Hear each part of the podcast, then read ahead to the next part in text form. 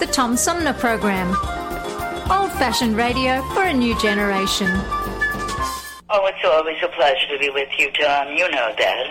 Yay, Tom! I love it in Flint! You're very astute, Tom. Tom, easy question. I'll debate Andy Dillon on your show. Well, uh, that's a very good question. Uh, hello, darling. This is Elvira, Mistress of the Dark, with Tom Sumner. I'm all right, Tom. How are you? You lucky day, Mr. Sumner. Ciao, Tom. How are you today? That's a good question. Hi, this is actor comedian Joe Napodi, and you're listening to the Tom Snyder, uh, Tom Smothers. Uh, I mean, I'm sorry, what's his name? Oh, Sumner. The Tom Sumner Program. Good morning, Tom. How you doing? Hey, at least I got the Tom part right. The Tom Sumner Program.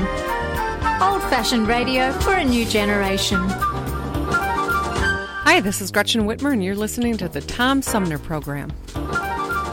Hey, welcome back, everybody, as we roll into the uh, second hour of our three hour tour known as the Tom Sumner Program. We're going to talk about the impact of uh, the pandemic and, and quarantines on introverts and uh, talk to um, an author who has some advice for introverts heading back out into normal or the new normal.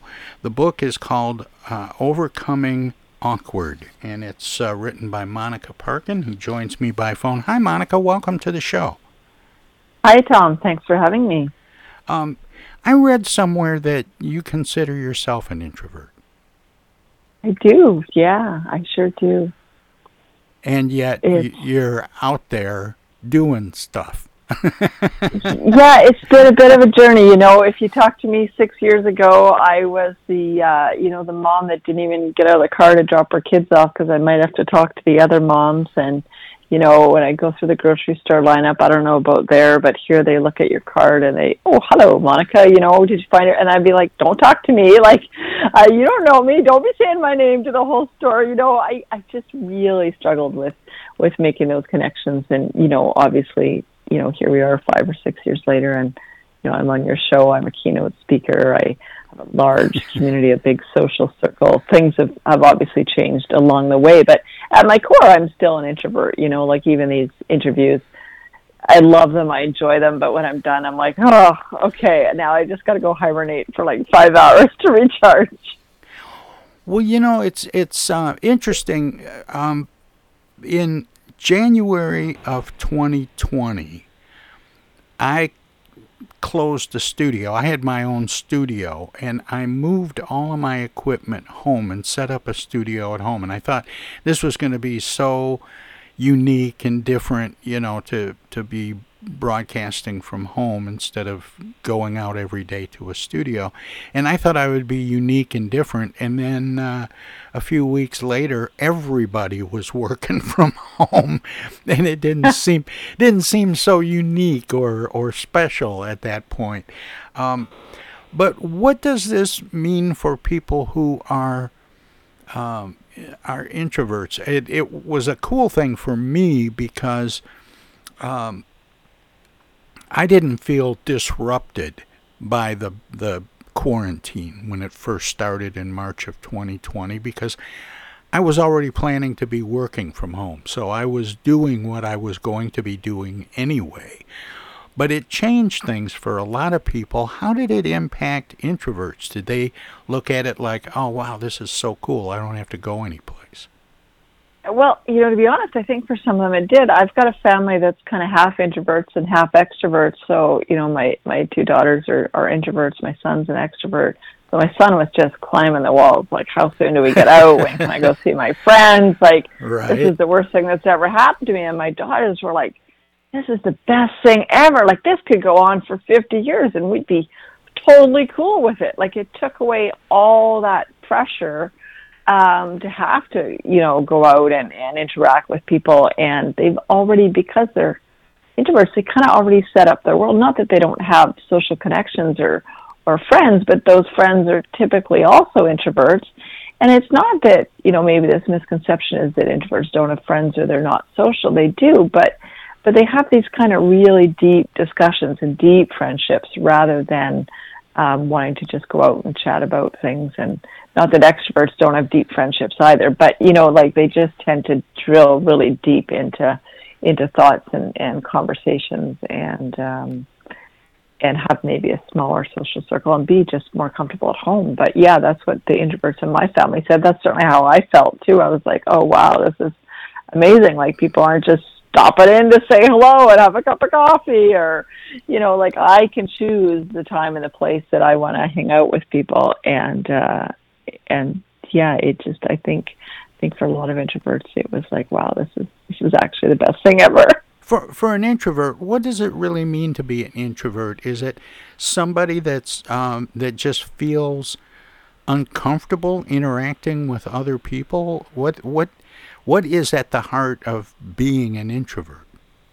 Yeah, I think like anything, it's it's really a bit of a spectrum. So it's going to mean something different for everyone. But in terms of sort of that universal definition, one of the ways that they define introverts is, you know, extroverts get their energy off of other people.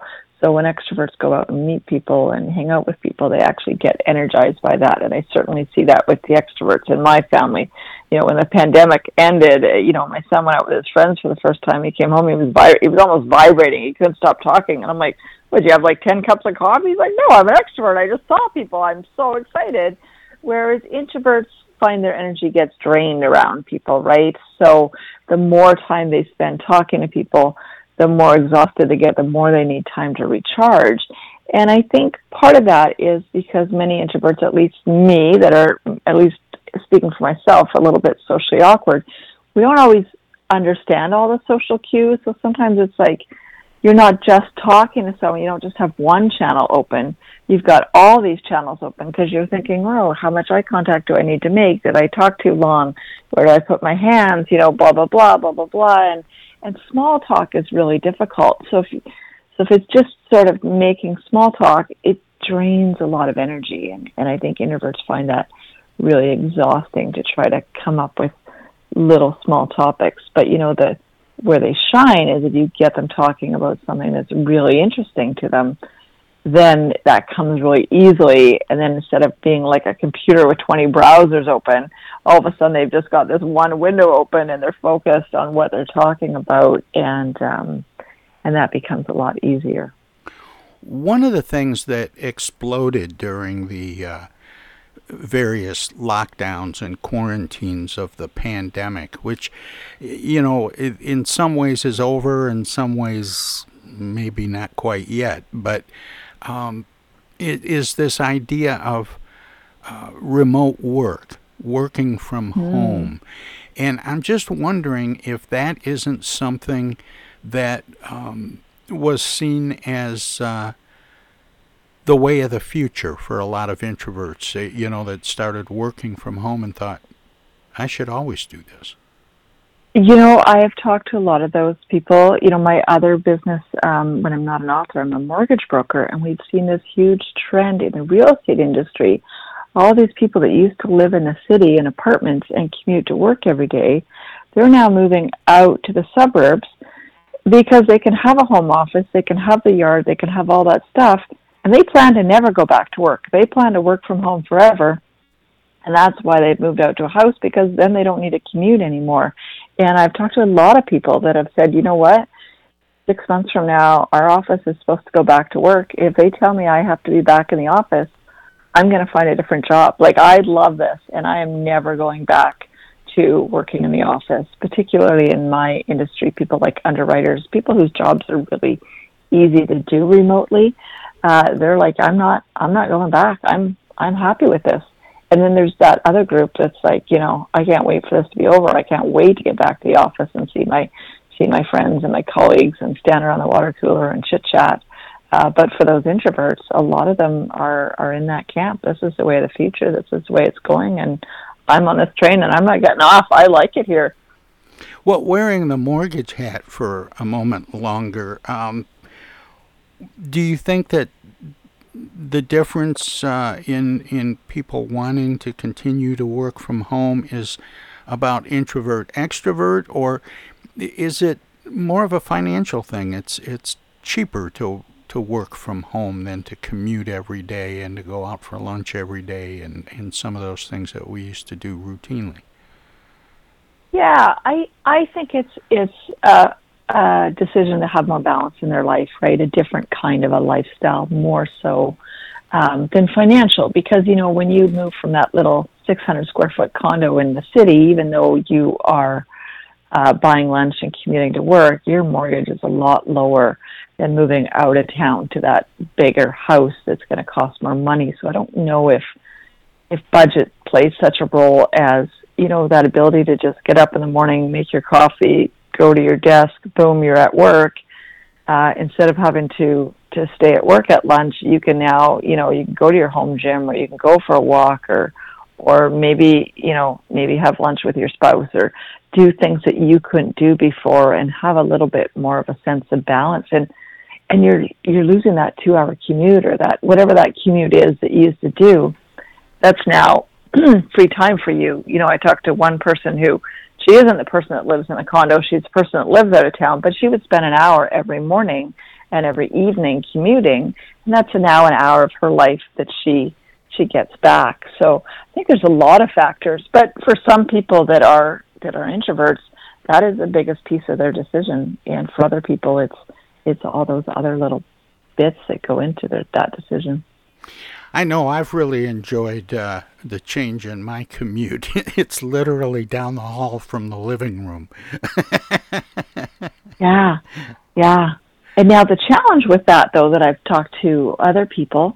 Um, so when you're at the office, you have a clear end of your day, right? Five o'clock comes, someone locks the door, go home for the most part. There's all these signals to your brain, you know, the the signs going off, you're no longer open, it's closed, people are making their way home. Things are, there's all these signals to stop working, pack up, and go home. The danger when you're working from home is that you don't get those signals. So there's this temptation to go, well, I'll just do five more minutes. I'll just do five more minutes, or I'll work on one more file, and all of a sudden it's eight o'clock, and you look up and and you've worked all day. And you know, in, for some people, it can actually throw them out of balance and they switch not that they're becoming workaholics but they find that the boundaries get really blurry um, because they don't have all those cues to stop working. Well i have a very separate office and studio in my home. Mm. i mean i can walk out of the room and close the door and pretend it's not here. I think that's an important element for people that are working from home. So they're not you know, sitting there with you know a plate of food and and a, a movie playing on television and their laptop. I agree. Yeah, and you know, I actually just recorded the audio version of the book uh, about a month ago, and and the producer where I recorded, he he had his studio about 20 feet from his home. Right, he said he had the option of converting his garage to a studio, but he really wanted it to be separate for exactly that reason that's that separation of personal life and work where he actually for him he actually shuts the door walks across the driveway goes to the studio.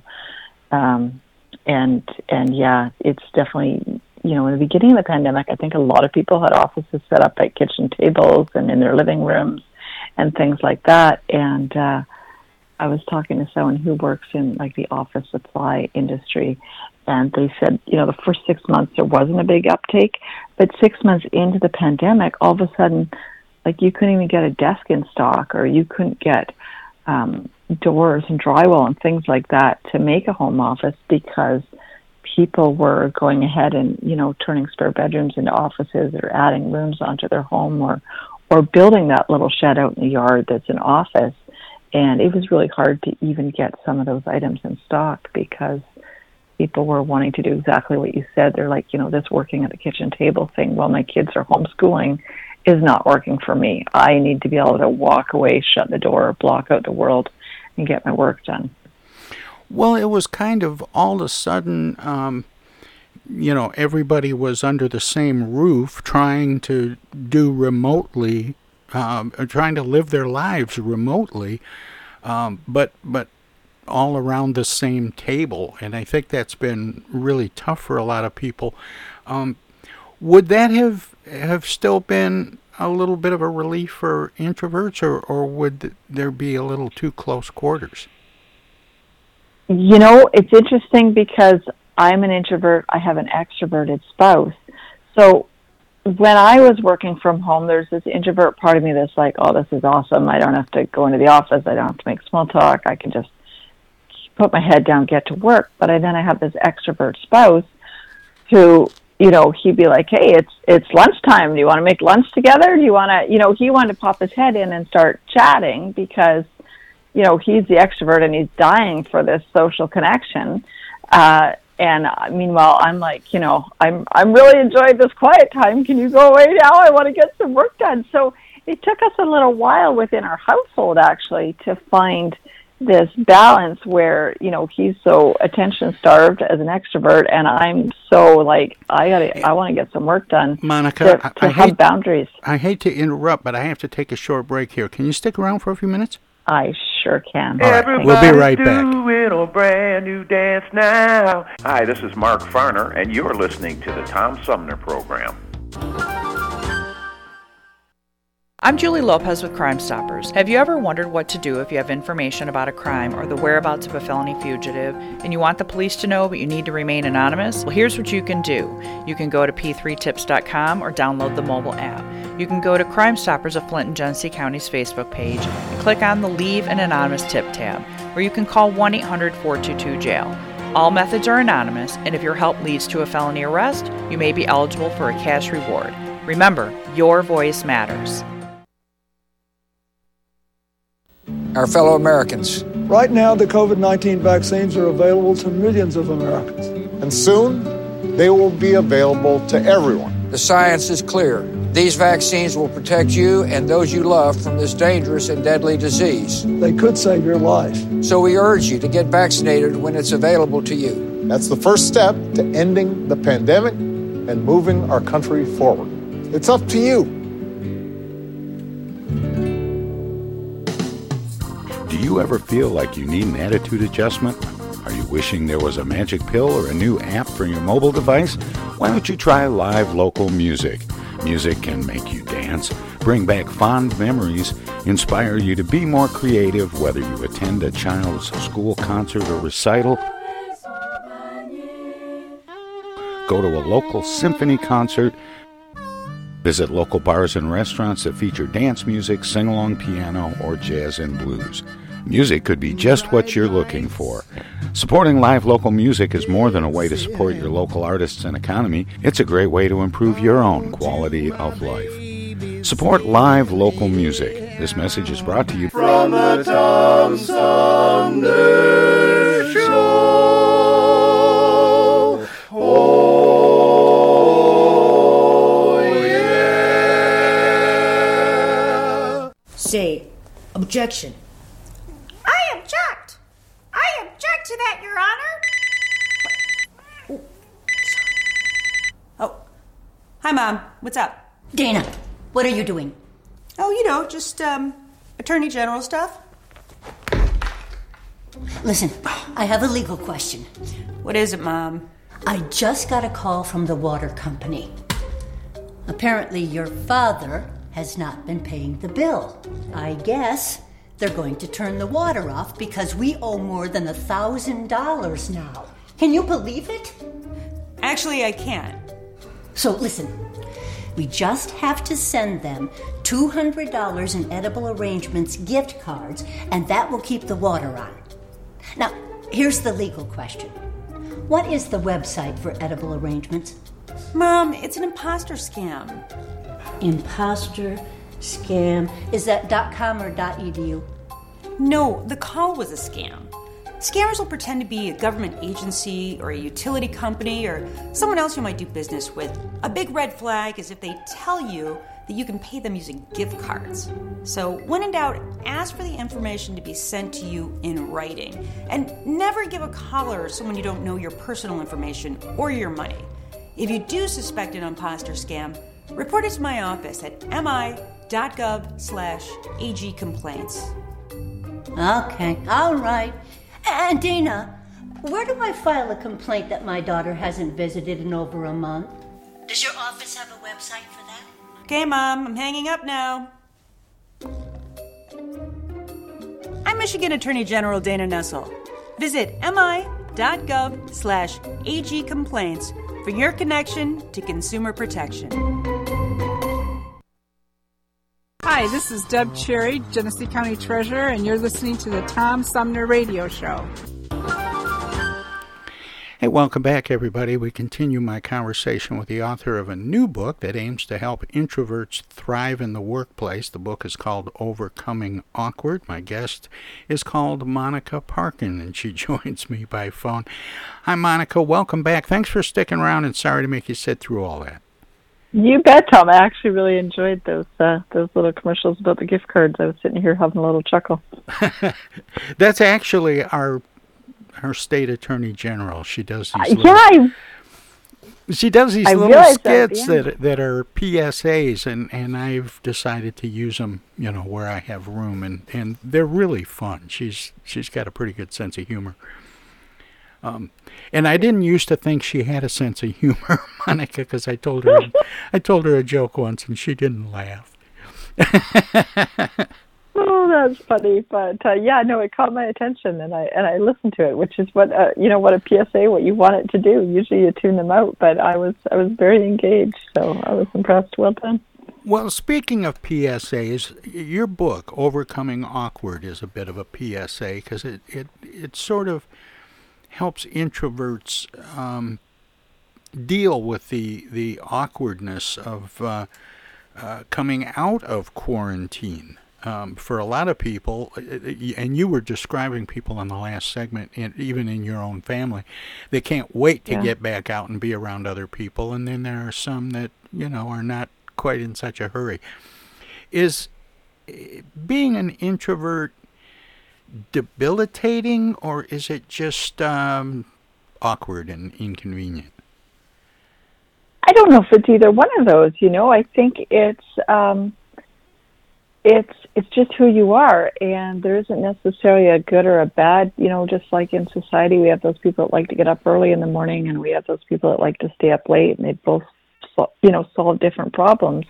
Same thing with the introverts and the extroverts. You know, when we look at studies of introverts and extroverts in the workplace, they both excel in really different areas, right? So those extroverts can get out there and make those connections and make their voice heard and sort of rally the troops and and they're really good at, at doing those things. But when we look at what introverts are good at, the studies show us that they're actually really great in um, in teams where they can um, gather people to you know coordinate information. They're deep problem solvers. They're deep thinkers. And when I say in teams, not so much the that that um, rally the troops like extroverts are, but they're really good listeners. They're really good at letting everyone be heard, uh, at asking deep questions, about being curious, and about like peeling back, like peeling back the layers of the onion and really getting to the root of the problem. Like if we look at introverts through history, you know, Elon Musk, Bill Gates, uh, even people like Meryl Streep that we think of, we don't think of as a traditional introvert. Those people are all introverts, and uh, they do business in a different way. They serve a different purpose in the workplace, but they serve a really important purpose in the workplace. It's just it's just different, and so you know, for business leaders, it's it's knowing how to to really use the personality type of the people that that work for you, or in business to use your personality type to the best advantage. You know, there's a question I always I, I have a lot of writers on the show and I ask writers because writing is a very solitary thing. If they Mm-hmm. like the part where they go out and do book signings and book readings and um, interact with people who've read the book and get feedback and so on. And it's really interesting to hear the variety of responses. Some people love interacting with people, and some people would rather just stay at home and write. Yeah, yeah. I know my editor had said to me as you know as the book gets a little more press and I start to to you know do more of these calls and shows, and she said, you know, how are you feeling about that as an introvert? Like, is that is that causing you stress and anxiety? Because I know a lot of writers they love the writing process, just like you said, and then this media piece comes in and they just want to crawl under under a shell, and there's others that love it. And I guess the thing to remember about introverts is you know, when they're talking about something they're passionate about that's interesting to them, for the most part, they really enjoy that, right? What they struggle with is that at making small talk, talking about the weather, having to think of of topics for conversation as opposed to like what you and I are doing where we're talking about something that you know I'm very knowledgeable about I'm passionate about and it's it's a really interesting conversation to have um, but that ability to feel comfortable with it is something that comes with practice and and so that's good advice for anyone right? You don't become a world class soccer player overnight and an introvert doesn't become socially comfortable every overnight. It's something you have to go out and practice and do every day to get comfortable with it. Now you mentioned um, that you um, work in mortgage lending and that seems mm. to me like it's kind of a people thing, like you have to meet with people. But are you able to do a lot of your work from home? I am, but you know, funny thing, when I became a mortgage lender, that's why I chose that career. And this is kind of how the book got started. But when I chose that career, my mortgage lender basically dealt with me by phone and email. I never had to go into her office. We did all our interactions virtually, and this was like 10 years ago. And so I thought, what a great job for me. I can stay home, I can hang out with my dog, I don't have to interact with people. And then I, you know, I did the coursework, I got my license, I got hired at a firm, and then they said, you know, okay, now you got to go network. And I was like, what? What are you talking about? well, you got to go network. You got to meet people. You got to bring in leads. And I just about quit on the spot. Like I did not get the memo. I didn't know that was part of the job and this was this huge thing that I had to overcome and that's I think kind of where where the book started to form is this realization that I had no tools, no abilities. Like I had no idea what I was doing, how I was going to go out and get those clients and and it turns out I had to do it a different way. Um, but uh, that was a huge obstacle for me to overcome. I can even I could tell you a story about that, but I don't want to I don't want to talk too long without flipping it back to you. Oh, no, but no, no. yeah, that's, that's fine. Obstacle. That's that's yeah, fine. So yeah, so let me tell you the story. So they said, well, you know, we'll make it easy for you. There's a Chamber of Commerce dinner next week. Um, we'll invite you along. You know, we can sit at a table, have dinner together. And so I tossed and turned all night. Like I got to go to this big event. I got to go talk to people, shake hands, and and I, like I said, I almost quit. And I thought, you know what? There's going to be some people I know at my table, people from the office I can do this. I can totally do this. So, so you know, got myself ready, showed up at this event, walked in, and no one from my office is there yet. And oh, no. and I did, yeah. And you know what I did? I turned around, I went back out to my car, no. and I just sat there and had a little meltdown. Like I can't do this. I cannot do this. And I was just getting ready to to start making excuses to say I wasn't feeling well to go home. And of course one of my colleagues drives up. So then at that point i'm like okay i'm gonna i'm gonna have to do this. And you know i walk in and and there's all these people there. I'm so overwhelmed. And all these things start you know going through my head. Like i you know who do i talk to first? How do i introduce myself? You know am i talking to this person too long? Am i you know am i hovering at the food table too long? Like what where do i put my hands like it, like just all these thoughts are going through my head and i ended up spending honestly most of the evening just in the bathroom playing on my phone because it was too scary to be out in that group of people, not knowing what to say, not knowing what to do. Finally, you know, halfway through the night, I was like, come on, like, grow up, get yourself together, go shake some hands. So I did. I did all the things you're supposed to do. I went out, I introduced myself, I shook my people's hands, I told them, you know, I'm the best mortgage broker ever, whatever. I talked about myself and how they could use my services. And I got through that night. I come home at the end of the night and I've got this handful of cards, right? And I'm looking at all these people's cards and I'm thinking, like, I don't know these people. I didn't make any connection with these people. We didn't talk about anything really important to me. And I threw the cards in the garbage. And then I had this moment where I was like, oh my gosh, if I just threw all their cards away, that means they just threw my cards away. That means all the effort that I just put myself through, the shaking hands, the talking about myself, none of that worked. Like it didn't work for me because I didn't show up authentically. I just showed up like a deer in the headlights, going through like the motions. of connecting, but I wasn't really connecting. And that's kind of when I started this journey uh, towards, you know, coming out of my introvert self and actually um, working on my business in a different way, building connections in a different way. For people who are introverts, um, and and for the last couple of years we've been on lockdown and quarantine. A lot of things have been closed. Some people have been working from home. Some people have been just completely off work. And as a result, a lot of people are are rethinking what they're going to do as a livelihood if it's something they can do working from home or maybe they just didn't like the job they had before and had a chance to think about it and decide I'm going to do something else. For people that are going through that, rethinking what they're going to do for a livelihood, um, and I'm thinking about introverts in particular, are there certain types of work that would be appealing to them that, that they should think about pursuing? Interesting. Yeah. Um, well, like I said, I pursued this job thinking that it was one thing and finding out that it was something different, but actually learned to thrive and grow in that job, right? What I found out is that I'm actually really good at building relationships, but I do it differently than extroverts, right? And one of the best pieces of advice someone gave me, or I'll tell you the story, I was, so I was trying to get a foothold in this industry and I say this for people that are maybe thinking about an industry and think, well, I'm an introvert, I can't do that. That's a that's an extrovert industry, right?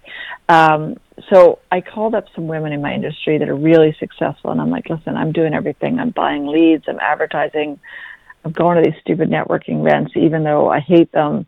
I'm not getting any business. Like, what am I doing wrong? And you know, they all said the same thing. They're like, you know, just be you, be yourself and they make me so mad because I'd be like, "That's the stupidest advice ever, right?" Like that's what we tell. Like, like this is stupid. They they just want the business. They don't want me to succeed. This is what people used to tell me in grade two when I couldn't make friends. Right? Just be yourself. But then I call the next person. The next person would say the same thing, and the next person would say the same thing. And I finally thought, you know, like maybe there's something to this. Maybe I need to think about this.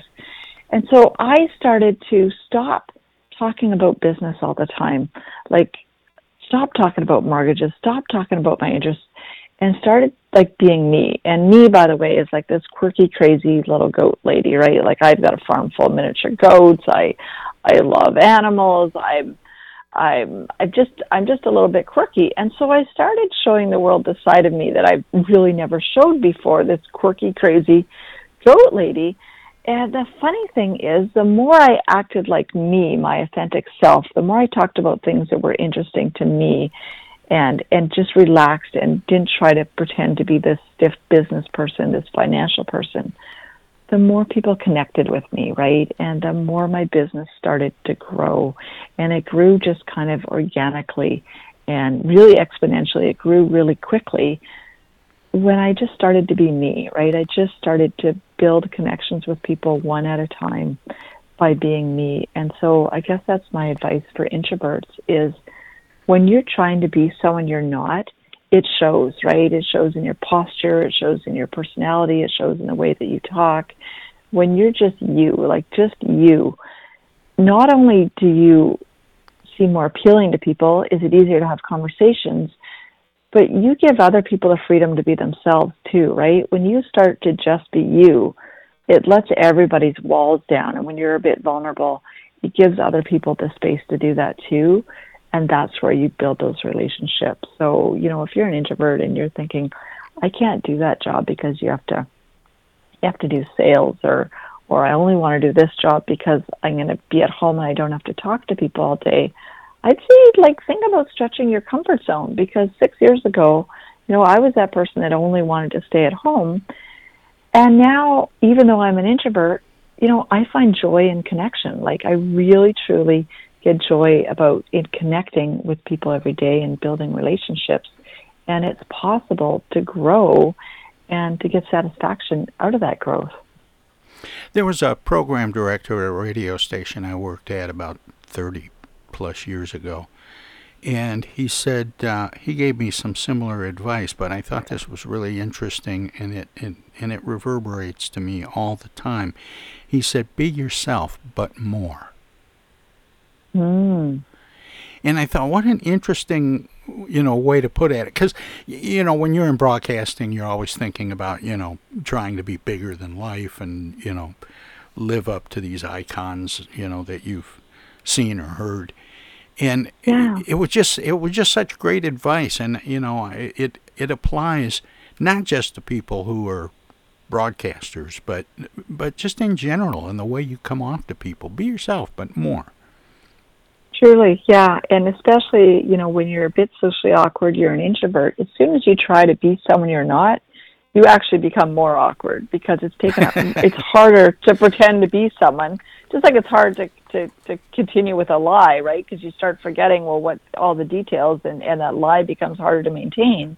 When you're pretending to be someone you're not, that also becomes harder to maintain, and and it shows in your posture and your voice, and and it actually makes you more socially awkward even though you think well i'm going to look more confident it actually makes you look less confident because you're you're pretending to be someone you're not who you are Well, my guest is Monica Parkin, um, goat herder and author um, of a book called Overcoming Awkward, which aims to help introverts thrive in the workplace.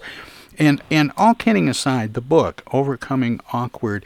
What are some more tips to people that are being invited out of of quarantine and lockdown and and back into the workplace? yeah. Um, well that number one tip that we just talked about right is just be you be your authentic self whoever that is whether that's a quirky person or or a serious person or whatever that is be you.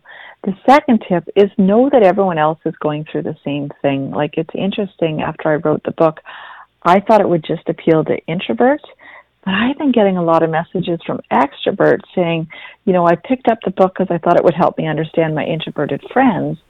And I've realized through this pandemic, I feel like I've started to turn into a little bit of an introvert because I haven't had those social connections. I've been stuck at home. We've been in this lockdown.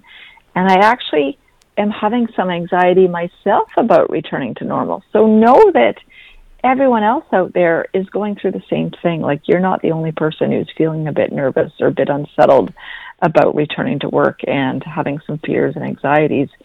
Even the extroverts are feeling that too. Is there a way to ease into it, or or is it just um, you know blast out there and do it? I think it's always good to ease into anything. You know, uh, t- for me, it was as simple as like I I would just make an effort to talk to the lady at the grocery store. You know, when I first started to step out, not step out, but really try to embrace social connections, is instead of being, you know, annoyed when she'd say, Hey, Monica, have you got everything in your cart? I would be like, you know, Monica, you like people today. Remember, you're going to like people today. kind of told myself this little lie, right? Because I thought about, you know, when I first learned to like coffee, I really didn't like coffee. It tasted horrible but I had to pretend to like it because I needed a bit of energy. And then at the end of two weeks, all of a sudden, you're looking forward to it every day. So I kind of did that with social interactions. I kind of did the fake it till I make it thing, right? I I'd wake up in the morning and say, okay, today you liked people, you like talking to people, you're going to have a great time. And then I'd make little tiny efforts, like even just talking to the neighbor at the mailbox, which is something I wouldn't do before. And then come home at the end of the day and kind of catalog all the good things that came out of that. Oh, I talked to the neighbor and I found out that you know there's a bear in the neighborhood. I should be careful. The grocery clerk uh, gave me uh, some information about a sale that's happening, like, and just celebrate all the cool things that came out of those interactions. And then the next day, I felt more confident about having more interactions. But like, if I had a fear of spiders, I wouldn't throw myself into a room full of spiders. That wouldn't help my fear. That would just give me a giant panic attack, I would slowly expose myself. So if people are feeling fear and anxiety about returning to the workforce, you know, maybe you just go back for two hours the first day. You know, maybe you just go back for half a day the next day.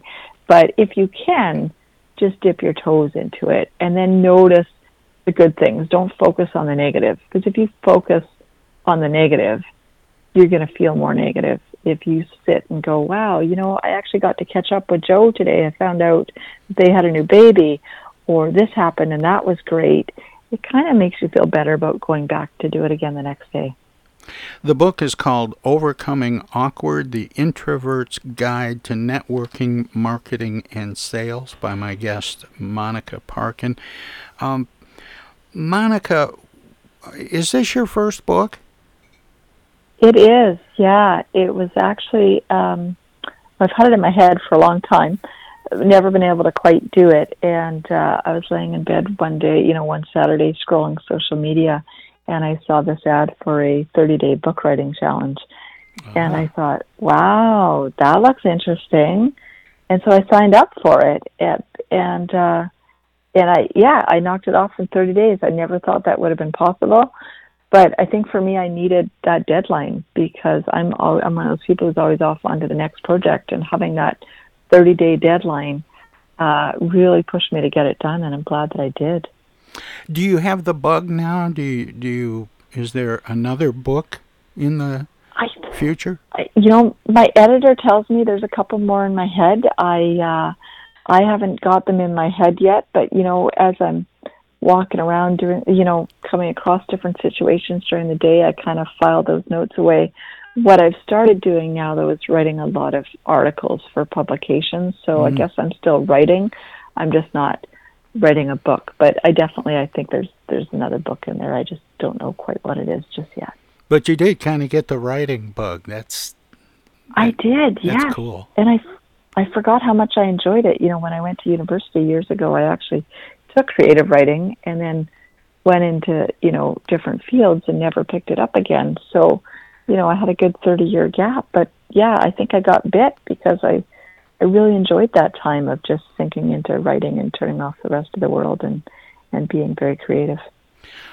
Well, we're almost uh, almost out of time, Monica. But I always give guests an opportunity to let listeners know where they can find out more about you and your work, past, present, and future. Um, do you have a website?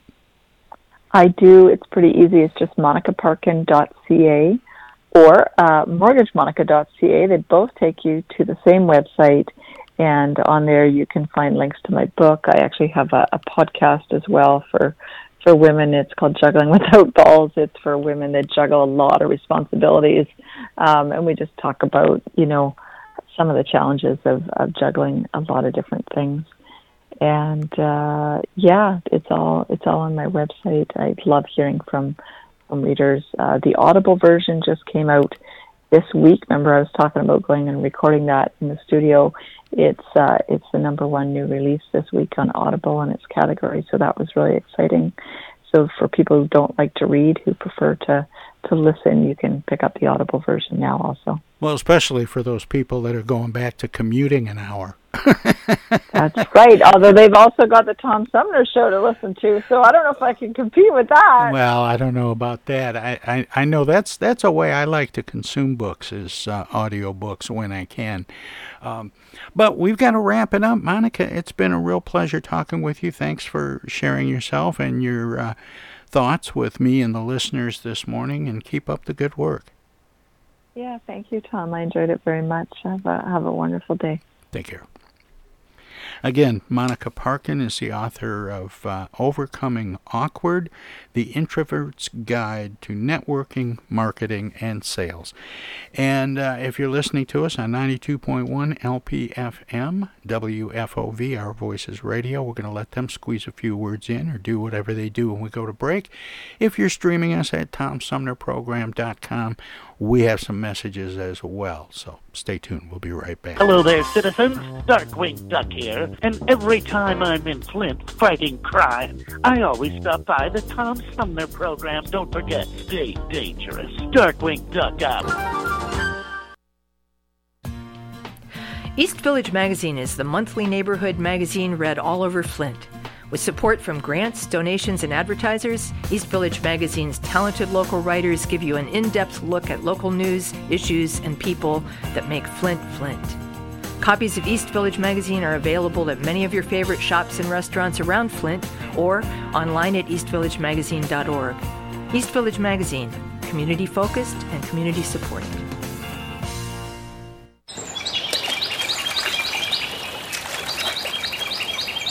Imagine a journey down a picturesque riverway.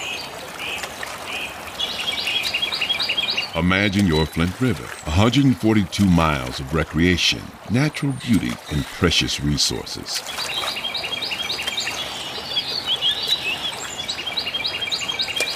The Flint River is a vital resource that is available for all to use and enjoy.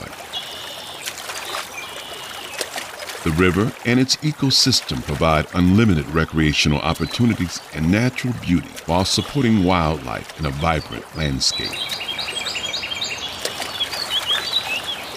We all have a responsibility to protect and preserve this precious resource. Learn more at flintriver.org or call the Flint River Watershed Coalition at 810 767 6490.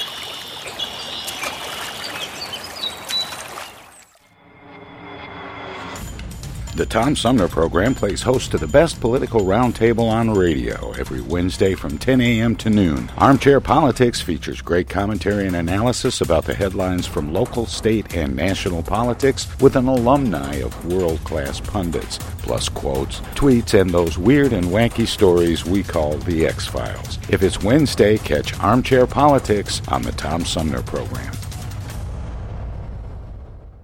Do you have feelings of inadequacy? Do you suffer from shyness? Do you sometimes wish you were more assertive? If you answered yes to any of these questions, ask your doctor or pharmacist about tequila. Tequila, tequila is the safe, natural way to feel better and more confident about yourself and your actions. Tequila can help ease you out of your shyness and let you tell the world that you're ready and willing to do just about anything. You'll notice the benefits of tequila almost immediately, and with a regimen of regular doses, you can overcome any obstacles that prevent you from living the life you want to live. Shyness and awkwardness will be a thing of the past, and you'll discover many talents you never knew you had. Stop hiding and start living with tequila. Tequila may not be right for everyone. Women who are pregnant or nursing should not use tequila. However, women who wouldn't mind nursing or becoming pregnant are encouraged to try it. Side effects may include dizziness, nausea, vomiting, incarceration, erotic lustfulness, loss of motor control, loss of clothing, loss of money, loss of virginity, delusions of grandeur, table dancing, headache, dehydration, dry mouth, and a desire to sing karaoke and play all night rounds of strip poker, truth or dare, and naked twister. Warning, the consumption of alcohol may make you think you're whispering when you're not, is a major factor in dancing like a retard, may cause you to tell your friends over and over again that you're in love with them, also may cause you to think you can sing. Alcohol may lead you to believe that ex-lovers are really dying for you to telephone them at 4 in the morning. Alcohol may make you think you can logically converse with members of the opposite sex without spitting. It may create the illusion that you are tougher, smarter, faster, and better looking than most people, and it may lead you to think people are laughing with you. Alcohol may cause pregnancy, and it also may be a major factor in getting your ass kicked. So what are you waiting for? Stop hiding and start living with tequila. Tequila!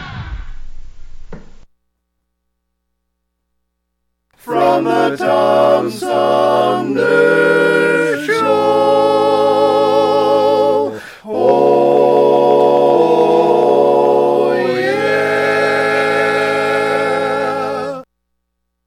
This is U.S. Senator Gary Peters, and you're listening to the Tom Sumner Program. Ladies and gentlemen, in Philip Rapp's creation, The Bickersons.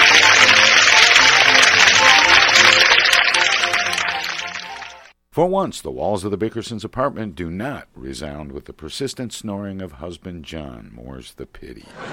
There can be only one reason for this astounding phenomenon. John Bickerson is not home. Two o'clock in the morning finds Mrs. Bickerson on the telephone with Sister Clara. Let's listen. What did you say, Blanche? I said I haven't heard from John since he left for work. You'd think he'd telephone me or something. Well, maybe he tried to call. You've had the phone tied up for over an hour, Blanche. You've called me three times.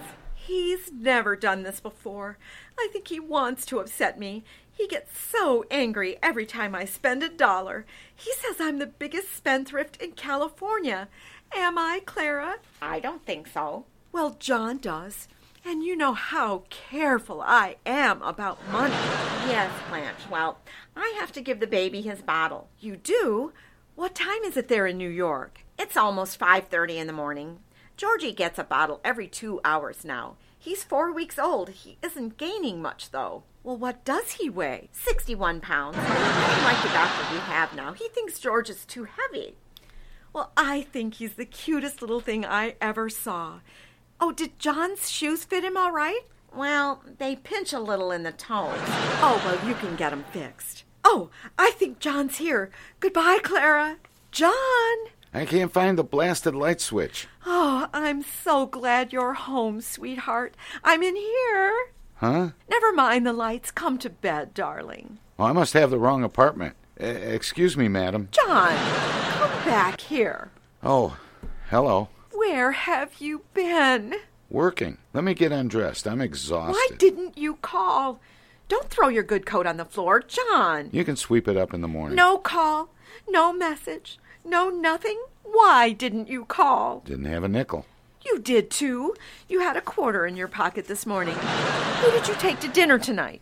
The whole chorus from Earl Carroll's. That's me, boy, Diamond Jim Bickerson. Don't be so funny. Oh, I'm not funny. I'm exhausted. I bet you never even thought of calling me. Other men call their wives. If Mel Shaw leaves the house for even five minutes, he calls Louise. Calls her what? That lot you care about me. I've been sitting here worrying myself into a stew. What did you eat? Stew.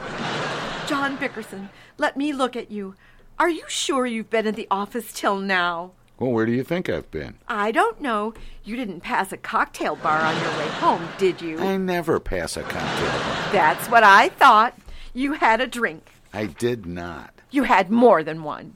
I didn't have any. Then why are you trying to take your pants off over your head? What pants? This is the sweater you made for me out of your old slacks. I'm the only man in town with a V neck seat. Stop complaining. It keeps you warm. Put out the lights, Blanche. I can't hold my eyes open. John, you're not going to sleep in that horrible old sheepskin vest. Well, I'm cold. Take it off. It looks hideous. Nobody sees it. Now you just get up and put on some pajamas. I hate pajamas. They strangle me. Well, you can't wear that thing. Can too. What if there's a fire? I won't go. Good night, Blanche. You just get out of that bed and hang up your clothes. Don't leave them for me. Blanche, I'm sleepy. I'm always crawling under the dresser and picking up your collar buttons. Pick up your ties and I pick up your handkerchiefs. What do you think I am? A vacuum cleaner? No, Blanche. A vacuum cleaner can be turned off. Look, Blanche, do me a favor, will you? I worked 18 hours today. Just let me close my eyes for a couple of hours, will you? I'm afraid the minute you fall asleep, you'll start snoring. No, I won't snore. I never snore. How can you say that? You've never missed a single night since the second day we were married. Mm. You snore on Monday. You snore on Tuesday. On Wednesday, you snore. On Thursday, you snore. So what'll you do tonight? Oh, for the love of. Nobody would believe it. I'm married to a cellar pump. John, John, you promised you wouldn't snore. And the minute you closed your eyes, you started. John! Blanche, what do you want from me? I won't stand for it. Go sleep in the guest room. We haven't got a guest room. If you were a good husband, you'd see that we had two guest rooms. You used to have plenty of ambition before we were married. Whatever Hmm. happened to your get up and go? He got up and went. I might have known you'd be like you are selfish, inconsiderate, thoughtless. You didn't even send me a Valentine card. St. Valentine's Day isn't until tomorrow. It's still tonight. Tonight was yesterday. Today is tomorrow. What? And I know you didn't send a card because you didn't send me one last year. Well, I forgot last year. You always forget. You forgot my birthday. You I bet you don't even know when you married me, do you? No, I don't. John Bickerson, you don't know when you married me? When? Oh, I thought you said why. I suppose you think you were a great catch. I could have married a half dozen of the wealthiest men in town. No, I had to fall for your smooth talk. You kept calling me your buried treasure, didn't you? Didn't I what? Didn't you always call me your buried treasure? Maybe I did. Well, what have you got to say now? I'm sorry I dug you up. Good night, Blanche. Sorry you dug me up. There wasn't another girl in our crowd who would ever have given you a second look. Oh, I don't know about that. Most of those dames thought I had what it takes. Well, maybe you had it, but who took it? And what did I get out of this marriage? Jewels? No. Clothes? No. Money? No, what did I get? No. I'll tell you what I got a one room apartment and a leaky icebox. A leaky icebox. Every night my pillow was wet from my tears. Put a pan under it. You're not listening to me. You don't care what happens. I wish I'd never been born. Oh, Blanche, what's the matter with you? Why don't you go to sleep? How can I sleep? How can I sleep when I know you don't love me? Who said I don't love you? Well, you never tell me you do. I tell you a thousand times a day. I offered to pay a man $50 for a six inch tattoo that says, John loves Blanche. Why did you object? Because it would show when I wore my evening gown. Well, I was going to let him do it on me, too. Anything to put a stop to that same question night after night after night. If you'd only say it once of your own accord, I'd never ask you. Okay, I love you. Do you love me only? Yes. When I'm away from you? Yes. Well, say it. I love you only when you're away from me. Yes, we do. Maybe that's why you stayed out, cavorting, until two o'clock this morning. I wasn't cavorting, I was working. What for? Because I get paid for overtime and we need the money. I have to make a payment on my car next week $84. Where will you get that? Oh, I got it. It's in the desk drawer. No, it isn't. It is too. I looked yesterday. You didn't look today. Oh, Blanche. Well, there's only $60 in that drawer, John. What happened to the other $24? Don't look at me. Listen, Blanche, there are only two people who have a key to that drawer, you and I, and $24 is missing. Well, let's each put back $12 and say no more about it. I knew it. I knew it. What did you blow it on? Had to pay the phone bill. I made a few long distance calls. Long distance calls? Who did you call for $24? My sister, Clara. I was worried. She had a tooth pulled. How could you squander my money like that? I deny myself everything. Do I even buy toothpaste? No. I've been brushing my teeth with a whisk broom. I stick tinfoil in my cavities to save on dentist bills. I've been wearing an upper plate that belongs to my cousin. And she calls New York every five minutes. Don't make such a fuss. Clara's my only sister, and I have a perfect right to call her. Anyway, Barney's in the hospital. Who's Barney? Clara's husband. When he was out looking for a job, he tripped over a bar rail and two cases of bourbon fell on his head. Well, it's the first time the drinks were ever on him. How can you say that? Barney's not cheap. He takes good care of Clara. She has a lovely home, and they've got money for everything. Oh, sure, money for everything. Don't sneer. Last week, Clara had her tonsils taken out and Venetian blinds put in. With a mouth like hers, they could do it. That, that bum Barney isn't working. Where do they get the dough? Accident insurance. He's collected a fortune on accident insurance. Every time Clara has a baby, he jumps off the roof. What? He doesn't hurt himself too bad, just enough to collect the insurance. You haven't got any, have you, John? No, I don't want to talk about it. I want to sleep. But suppose something happens to you. What if you have an accident and you can't work? We'll starve. We're starving now. That's too bad. It's easy for you to talk like that. If anything happened, I'd be left helpless and destitute. Why don't you get some accident insurance, John? I'll get some next week. You say it, but you won't do it. Why don't you get it now? What? Go on, get up get some accident insurance. Blanche, are you out of your mind? It's almost three o'clock in the morning. Well, people have accidents all hours of the night. I'm not going to have any accidents tonight. How do you know? Blanche, why don't you let me sleep? Well, just promise me you'll get some accident insurance. Why? Because it's a wonderful protection. Clara told me two weeks ago a man broke his hip and he got $5,000. Last week, Barney fractured his skull and got $10,000. Well, what about it? Next week, you may be the lucky one. Good night, Blanche.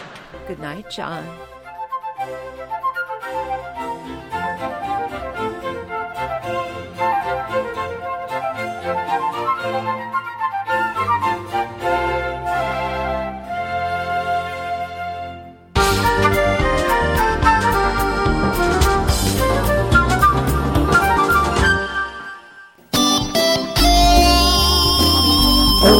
Old radio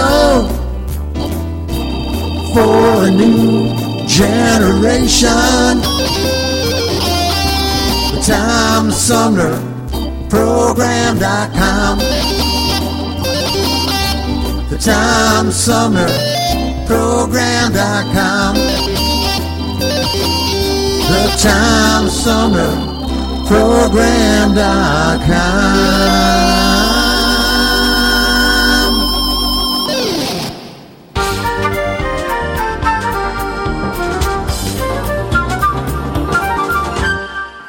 Hi, I'm Alexander Zonjic. Don't touch that dial. You're listening to Tom Sumner